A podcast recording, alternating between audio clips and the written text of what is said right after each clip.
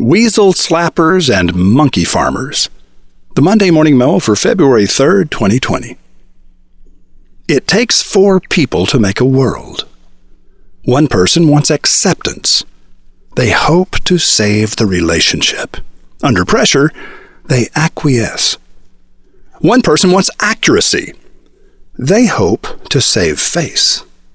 Under pressure, they avoid. One person wants applause. They hope to save effort. Under pressure, they attack. One person wants accomplishment. They hope to save time. Under pressure, they become autocratic. When I was taught these things 40 years ago, I didn't know what autocratic meant. But I knew I was the fourth person, the autocratic one, focused on accomplishment.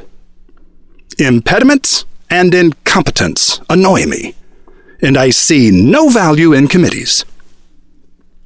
In case you didn't know, that last statement was autocratic.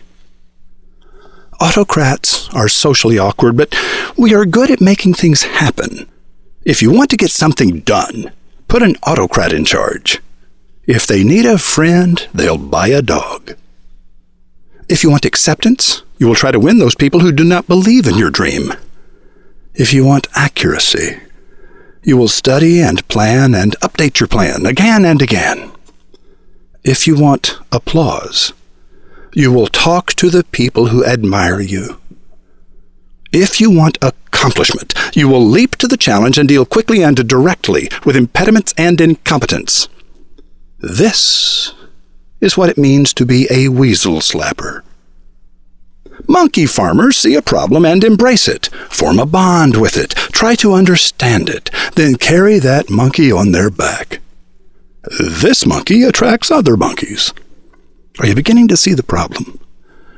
I said, autocrats are socially awkward, but we are good at making things happen. But the things we make happen aren't always good. This is why the other three people are so important.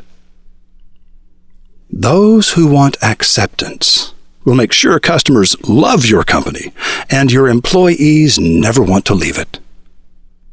The one who wants accuracy will make sure the bills are all paid and that you never get in trouble with the IRS or with any other regulatory agency. The one who wants applause will make sure everyone has heard of you. By yourself, you're just a lone nut charging a windmill with a lance.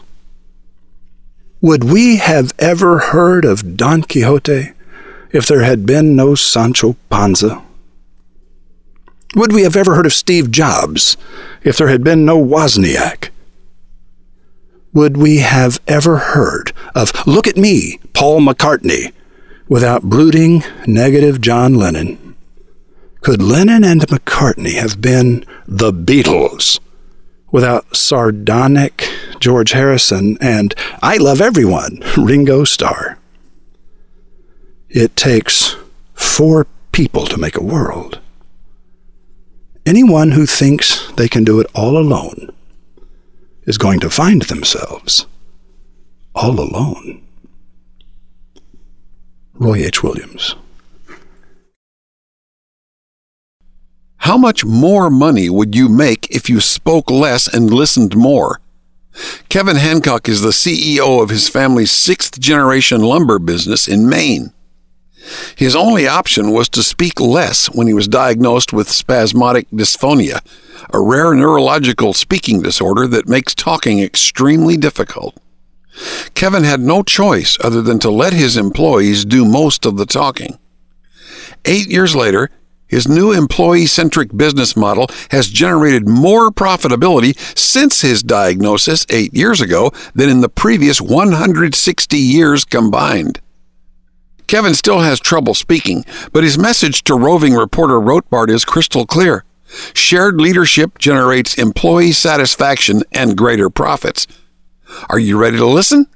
The place to go, as you know, is MondayMorningRadio.com.